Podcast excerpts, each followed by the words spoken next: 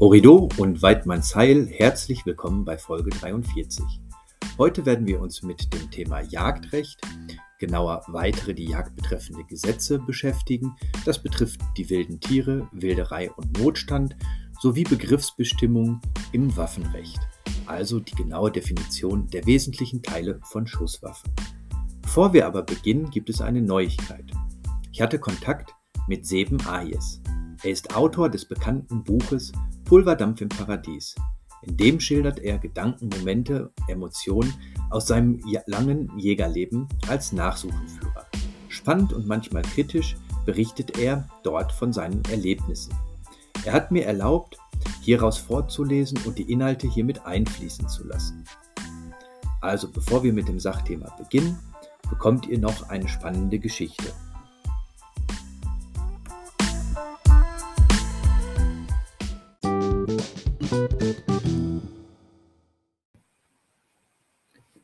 Pleiten, Schrott und Knochenbruch.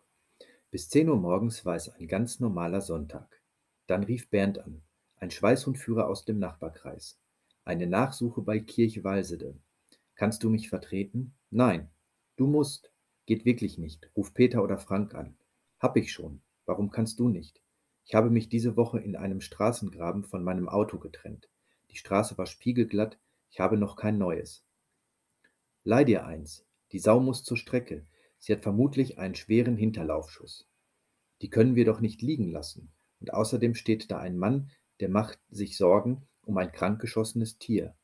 Auch dem musst du helfen. Ich staune, wie der Kleine diese schnurrt und bin meinem Sohn dankbar, dass er ihn mir geliehen hat. Nur kurz natürlich, und ich soll damit nicht in den Dreck fahren. 40 Kilometer sind es bis zum Anschuss. Dort soll der Jagdaufseher des Jägers auf mich warten.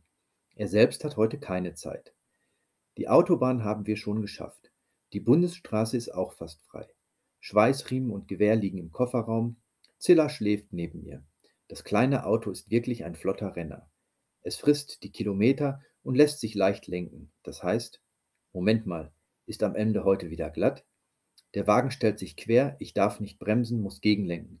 Da kommt die Birke, wird größer und größer. Irgendetwas drückt mir schwer auf meine Brust. Ich will es wegdrücken, aber das geht nicht. Bleib ganz ruhig, sagt von irgendwoher eine fremde Stimme. Der Notarzt muss gleich hier sein. Und dann sind sie da noch die anderen Menschen, in grünen Kitteln und dicken Bleischürzen. Ihre Stimmen klingen diffus wie durch dichten Nebel. Das Wort Fraktur kann ich raushören. Mir ist es egal, ich möchte schlafen. Aber da ist Musik. Zuerst ganz weit, kommt näher, wird aufdringlich laut. Jetzt spüre ich meinen Kopf, fühle ihn dumpf und schwer. Es hämmert und schmerzt. Und da ist eine Infusionsflasche, ein Bild an einer kleinen kahlen Wand und ein Fernsehgerät, aus dem Musik in schmerzender Lautstärke auf meinen Schädel haut. Jetzt kommt Gottschalk, den müssen wir sehen. Ich blicke nach rechts, da sitzt ein freundlicher Opa in einem weiteren Bett und hantiert mit der Fernbedienung. Er scheint putzmunter und schwerhörig zu sein und will Gottschalk sehen. Ich möchte die Schwester sehen. Sie können beruhigt sein, sagt die, ihre Frau und ihr Freund sind unterwegs und suchen ihren Hund. Mein Freund? Ja, der vorhin hier war, den Sie geschickt haben, um mit seinem Hund Ihren Hund zu suchen. Sie haben doch nur von Ihrer Zilla gesprochen. Mir scheint ein ganzes Stück Film zu fehlen. Kein Wunder, ich bin so schlapp und müde. Vielleicht liege ich noch in Narkose. Aber wenn Peter und Karin unterwegs sind, werden sie es schon richten. Hoffentlich ist Zilla nichts passiert. Ich möchte und könnte schlafen, wenn da nicht dieser Gottschalk wäre, der vom Nachbarn fernbedient mein schmerzendes Haupt traktiert. Vielleicht hilft es, wenn ich die Decke über die Ohren ziehe, aber die Decke ist dünn und Gottschalk lässt nicht locker. Das halte ich nicht aus. Vielleicht hat der Opa Verständnis für mich und schaltet das Ding leiser. Ich will ihn fragen und sehe, der Mann schläft ja. Na prima. Ich finde die Klingel und bitte die Schwester, den Kasten sofort und gründlich auszustellen. Sie tut es, Gott sei Dank. Wie wohltuend und lindernd doch die Stille sein kann. Nur in Opas Bett raschelt es ein bisschen. Der wacht auf, blickt sich suchend um und fragt vorwurfsvoll, wer hat den Gottschalk abgedreht? Aber kein Problem. Er hat ja die Fernbedienung. Gottschalk ist wieder da. Spät nach der Fernsehwarte kommt meine Frau noch herein. An der Unfallstelle ist alles geregelt. Zilla ist unverletzt, geborgen. Mein Gewehr war bei der Polizei, Das Auto hat mein Sohn zum Schrott gegeben. Der kleine Flitzer war am Stamm der Birke aufgeplatzt, so dass der Hund hinausgeschleudert wurde. In Panik war Zilla einfach weggelaufen. Etwa ein Kilometer über freies Feld, dann in einen Buchenwald hinein. Peter fand sie mit seinem Schweißhund. Er ließ Don am langen Riemen um das Autowrack vorhin suchen. Der nahm tatsächlich die Spur ihm persönlich gut bekannten Zilla auf und führte Peter in das Waldstück, wo Zilla apathisch, aber unversehrt und zusammengerollt am Stammfuß einer Buche lag. Ich frage meine Frau, ob denn jemand die kranke Sau noch nachgesucht habe. Sie weiß es nicht. Wir sollten dem Jagdpächter Bescheid sagen. Aber wir kennen weder seinen Namen noch seine Adresse. Morgen wird Karin sich darum kümmern. Ich bin sehr müde und mir tun alle Knochen weh. Ja, wen tun sie scheinbar alle. Aber welche sind eigentlich gebrochen? Die Schwester weiß es auch nicht und sagt, das würde ich morgen früh vom Chefarzt erfahren. Der habe sich intensiv um meinen Fall gekümmert und dafür gesorgt, dass ich nun ohne Opa und Gottschalk in einem Einzelzimmer liege. Der Chefarzt kommt noch vor dem Frühstück. Gleich ein ganzes Rudel weißer Kittel flutet sich in das kleine Zimmer. Bei Chefvisiten ist das so üblich. Und aus der bänglichen Sicht eines Wundbettes sehen Chefärzte eigentlich alle gleich aus. Aber diesen kenne ich doch, oder? Natürlich. Nur ganz in Weiß kommt er mir etwas fremd vor. Ich kenne ihn besser in verschlissener Jacke mit schäbigem Hut und einem bayerischen Schweißhund an der Seite. Er ist passionierter Hundemann und erst vor kurzem haben wir beide zusammen bei einer revierübergreifenden Drückjagd gemeinsam die Nachsuchen aufgearbeitet. Der Doktor weiß natürlich längst alles von gestern und redet von Überläufern, Borsten, Schweiß, Knochensplittern, Riemarbeit und Fangschuss. Die weißen Kittel ringsum staunen und schweigen verständnislos. Ich registriere aber, dass der Chef in Weiß über meine eigenen Knochen gar nicht spricht. Das beruhigt mich. Demnach wird er wohl alles im Griff haben. So ist es auch. Schultern und Rippen heilen schnell zusammen, die Schmerzen werden erträglicher. Peter, Frank und Bernd schauen ab und zu mal rein.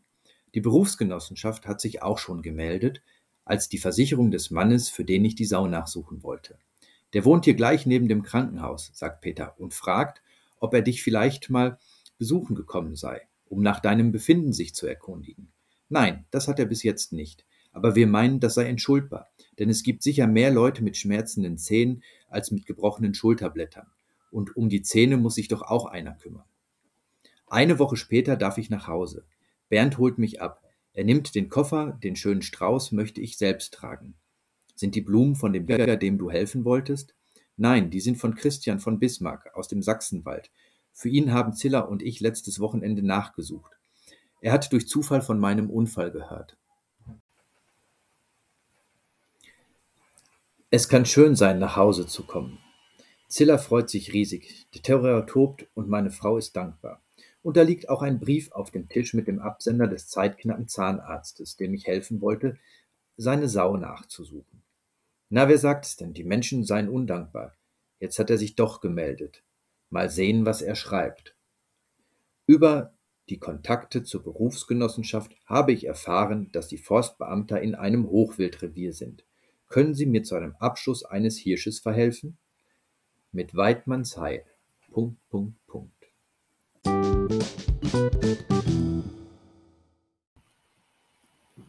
Weitere die Jagd betreffende Gesetze. Wilde Tiere nach § 960 BGB Bürgerliches Gesetzbuch Wilde Tiere Erstens. Wilde Tiere sind herrenlos, solange sie sich in der Freiheit befinden. Wilde Tiere in Tiergärten und Fische in Teichen oder anderen geschlossenen Privatgewässern sind nicht herrenlos. Zweitens. Erlangt ein gefangenes wildes Tier die Freiheit wieder, so wird es herrenlos, wenn es nicht der Eigentümer das Tier unverzüglich verfolgt oder wenn er die Verfolgung aufgibt. Drittens. Ein gezähmtes Tier wird herrenlos, wenn es die Gewohnheit ablegt, an dem ihm bestimmten Ort zurückzukehren. Wilderei nach 292 Strafgesetzbuch. Jagdwilderei. Erstens. Wer unter Verletzung fremden Jagdrechts oder Jagdausübungsrechts erstens dem Wild nachstellt, es fängt, erlegt oder sich seiner Dritten zueignet oder zweitens eine Sache, die dem Jagdrecht unterliegt, sich oder einem Dritten zueignet, beschädigt oder zerstört, wird mit Freiheitsstrafe bis zu drei Jahren oder mit Geldstrafe bestraft. Zweitens. In besonders schweren Fällen ist die Strafe Freiheitsstrafe von drei Monaten bis fünf Jahren. Ein besonders schwerer Fall liegt in der Regel vor, wenn die Tat erstens gewerbs- oder gewohnheitsmäßig, zweitens zur Nachtzeit, in der Schonzeit unter Anwendung von Schlingen oder in anderer nicht weidmännischer Weise oder drittens von mehreren mit Schusswaffen ausgerüsteten Beteiligten gemeinschaftlich begangen wird. Drittens. Die Absätze 1 und 2 gelten nicht für die in einem Jagdbezirk zur Ausübung der Jagd befugten Personen hinsichtlich des Jagdrechts auf den zu diesem Jagdbezirk gehörenden nach 6a des Bundesjagdgesetzes für befriedet erklärten Grundflächen. Notstand § 34 Strafgesetzbuch. Rechtfertigender Notstand. Wer in einer gegenwärtigen nicht anders abwendbaren Gefahr für Leben, Leib, Freiheit, Ehre, Eigentum oder ein anderes Rechtsgut eine Tat begeht, um die Gefahr von sich oder einem anderen abzuwenden, handelt nicht rechtswidrig, wenn bei Abwägung der widerstreitenden Interessen, namentlich der betroffenen Rechtsgüter oder des Grades der ihnen drohenden Gefahren, das geschützte Interesse das beeinträchtigte wesentlich überwiegt. Dies gilt jedoch nur, soweit die Tat in einem angemessenen Mittel ist, die Gefahr abzuwenden.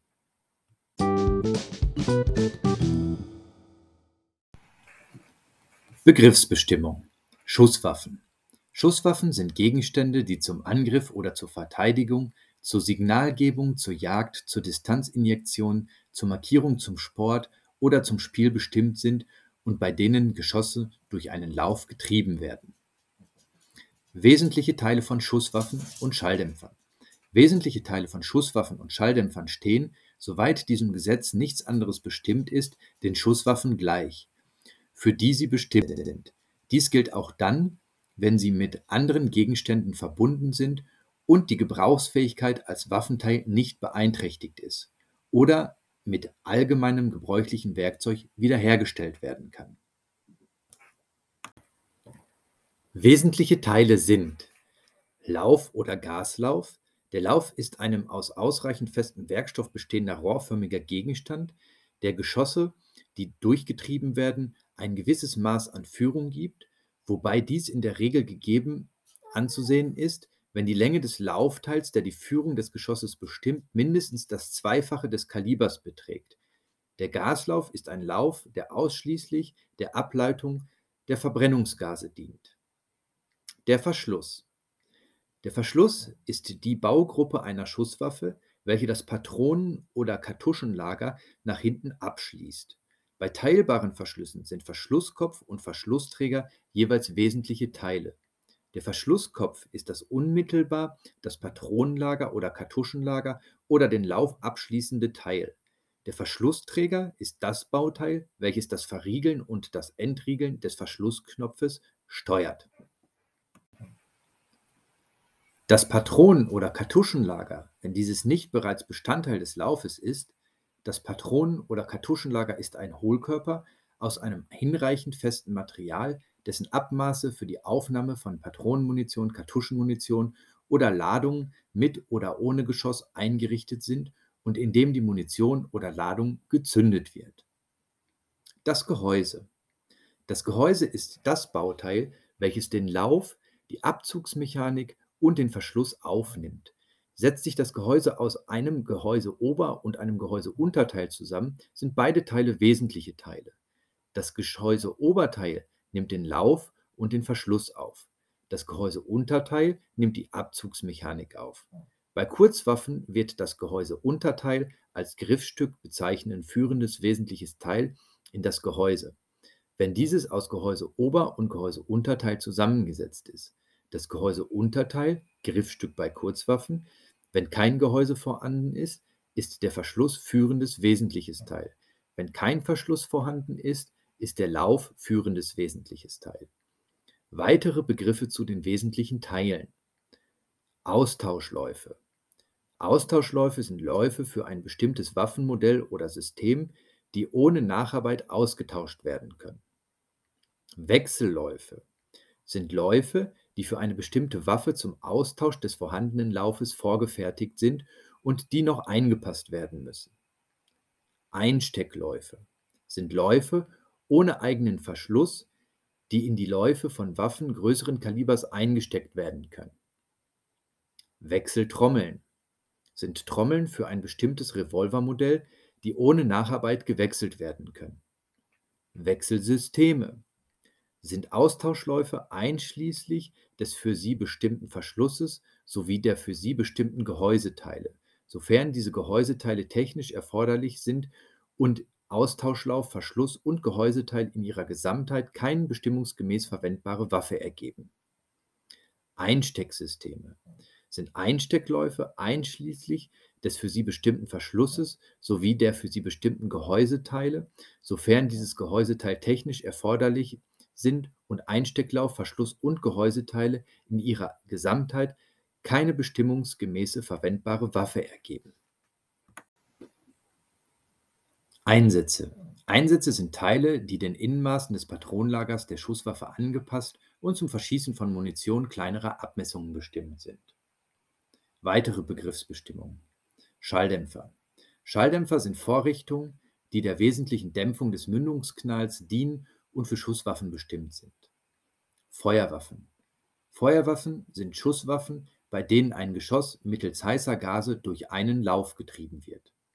Automatische Schusswaffen dies sind Schusswaffen, die nach Abgabe eines Schusses selbsttätig erneut schussbereit werden und bei denen aus demselben Lauf durch einmalige Betätigung des Abzugs oder einer anderen Schussauslösevorrichtung mehrere Schüsse abgegeben werden können, sogenannte Vollautomaten, oder durch einmalige Betätigung des Abzuges oder einer anderen Schussauslösevorrichtung jeweils nur ein Schuss abgegeben werden kann, Halbautomaten.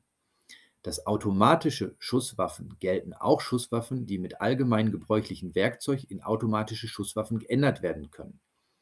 Als Vollautomaten gelten auch in Halbautomaten geänderte Vollautomaten, die wieder in Vollautomaten zurückgeändert werden können. Double-Action-Revolver sind keine halbautomatischen Schusswaffen. Beim Double-Action-Revolver wird bei Betätigung des Abzugs durch den Schützen die Trommel weitergedreht, sodass das nächste Lager mit einer neuen Patrone vor den Lauf und den Schlagbolzen zu liegen kommt und gleichzeitig die Feder gespannt. Bei weiterem Durchziehen des Abzugs schnellt der Hahn nach vorn und löst den Schuss aus. Repetierwaffen. Dies sind Schusswaffen, bei denen das Zuführen der Patrone aus einem Magazin, das Abfeuern und das Entfernen der Patrone oder Patronenhülse mit Hilfe eines nur von Hand zu betätigen Mechanismus erfolgt. Einzelladerwaffen. Dies sind Schusswaffen ohne Magazin mit einem oder mehreren Läufen, die vor jedem Schuss aus demselben Lauf von Hand geladen werden müssen. Langwaffen Langwaffen sind Schusswaffen, deren Lauf und Verschluss in geschlossener Stellung insgesamt länger als 30 cm sind und deren kürzeste bestimmungsgemäß verwendbare Gesamtlänge 60 cm überschreitet. Kurzwaffen sind alle anderen Schusswaffen. Schreckschusswaffen Schreckschusswaffen sind Schusswaffen mit einem Kartuschenlager, die zum Abschießen von Kartuschenmunition bestimmt sind. Reizstoffwaffen. Dies sind Schusswaffen mit einem Patronen- oder Kartuschenlager, die zum Verschießen von Reiz- oder anderen Wirkstoffen bestimmt sind. Signalwaffen sind Schusswaffen mit einem Patronen- oder Kartuschenlager oder tragbare Gegenstände, die zum Verschießen pyrotechnischer Munition bestimmt sind. Druckluft- und Federdruckwaffen und Waffen, bei denen zum Antrieb der Geschosse kalte Treibgase verwendet werden. Federdruckwaffen sind Schusswaffen, bei denen entweder Federkraft direkt ein Geschoss antreibt, auch als Federkraftwaffen bezeichnet, oder ein federbelasteter Kolben in einem Zylinder bewegt wird und ein vom Kolben erzeugtes Luftpolster das Geschoss antreibt. Druckluftwaffen sind Schusswaffen, bei denen Luft in einem Druckbehälter vorkomprimiert und gespeichert sowie über ein Ventilsystem zum Geschossantrieb freigegeben wird. Waffen, bei denen zum Antrieb der Geschosse kalte Treibgase Verwendung finden, sind zum Beispiel Druckgaswaffen. Laser- oder Zielpunktprojektoren sind für Schusswaffen bestimmte Vorrichtungen, die das Ziel markieren. Ein Ziel wird markiert, wenn auf diesem für den Schützen erkennbar ein Zielpunkt projiziert wird. Nachtsichtgeräte oder Nachtzielgeräte sind für Schusswaffen bestimmte Vorrichtungen, die eine elektronische Verstärkung oder einen Bildwandler und eine Montageeinrichtung für Schusswaffen besitzen. Zu Nachtzielgeräten zählen auch Nachtsichtvorsätze, Nachtsichtaufsätze für Zielhilfsmittel, sogenannte Zielfernrohre. Magazine Magazine sind für die Verwendung in Schusswaffen bestimmte Munitionsbehältnisse, die der Aufbewahrung und Zuführung von Patronen im Rahmen des Ladevorgangs dienen. Eingebaut sind Magazine, die während ihrer Befüllung bestimmungsgemäß mit der Schusswaffe verbunden bleiben. Wechselmagazine sind Magazine, die während ihrer Befüllung bestimmungsgemäß von der Schusswaffe getrennt werden. Magazingehäuse sind diejenigen Bestandteile von Wechselmagazinen, die dazu bestimmt sind, die Patronen aufzunehmen. Hieb- und Stoßwaffen sind Gegenstände, die ihrem Wesen nach dazu bestimmt sind, unter unmittelbarer Ausnutzung der Muskelkraft durch Hieb, Stoß, Stich, Schlag oder Wurf Verletzungen beizubringen. Messer, deren Klingen auf Knopf- oder Hebeldruck hervorschnellen und hierdurch oder beim Loslassen der Sperrvorrichtung festgestellt werden können, sogenannte Springmesser, deren Klingen beim Lösen einer Sperrvorrichtung durch ihre Schwerkraft oder durch eine Schleuderbewegung aus dem Griff hervorschnellen und selbsttätig oder beim Loslassen der Sperrvorrichtung festgestellt werden, Fallmesser, mit einem quer zur feststehenden oder feststellbaren Klinge verlaufenden Griff, die bestimmungsgemäß in der geschlossenen Faust geführt und eingesetzt werden können, sogenannte Faustmesser. Faltmesser mit zweiteiligem schwenkbaren Griff, sogenannte Butterfly-Messer. Munition Munition ist zum Verschießen aus Schusswaffen bestimmte Patronenmunition, Hülse mit Ladung, die ein Geschoss enthalten und Geschosse mit Eigenantrieb, Kartuschenmunition, Hülse mit Ladung, die ein Geschoss nicht enthalten, hülsenlose Munition, Ladung mit oder ohne Geschoss, wobei die Treibladung eine den Innenabmessungen einer Schusswaffe oder eines Gegenstandes angepasste Form hat. Pyrotechnische Munition dies sind Gegenstände, die Geschosse mit explosionsgefährlichen Stoffen oder Stoffgemischen (sogenannten pyrotechnischen Sätze) enthalten, die Licht, Schall, Rauch, Nebel, Reiz, Heiz, Druck oder Bewegungswirkung erzeugen und keine zweckbestimmte Durchschlagskraft im Ziel entfalten. Hierzu gehört pyrotechnische Patronenmunition Patronenmunition, bei der das Geschoss einen pyrotechnischen Satz enthält. Unpatronierte pyrotechnische Munition Geschosse, die einen pyrotechnischen Satz enthalten mit der Antriebsvorrichtung fest verbundene pyrotechnische Munition. Ladungen sind die Hauptenergieträger, die in loser Schüttung in Munition oder als vorgefertigte Ladung oder in loser Form in Waffen oder Gegenstände eingegeben werden und zum Antrieb von Geschossen oder Wirkstoffen oder zur Erzeugung von Schall- oder Lichtimpulsen bestimmt sind, sowie Anzündsätze, die direkt zum Antrieb von Geschossen dienen. Geschosse. Im Sinne dieses Gesetzes sind als Waffen oder für Schusswaffen bestimmte feste Körper gasförmige, flüssige oder feste Stoffe in Umhüllung.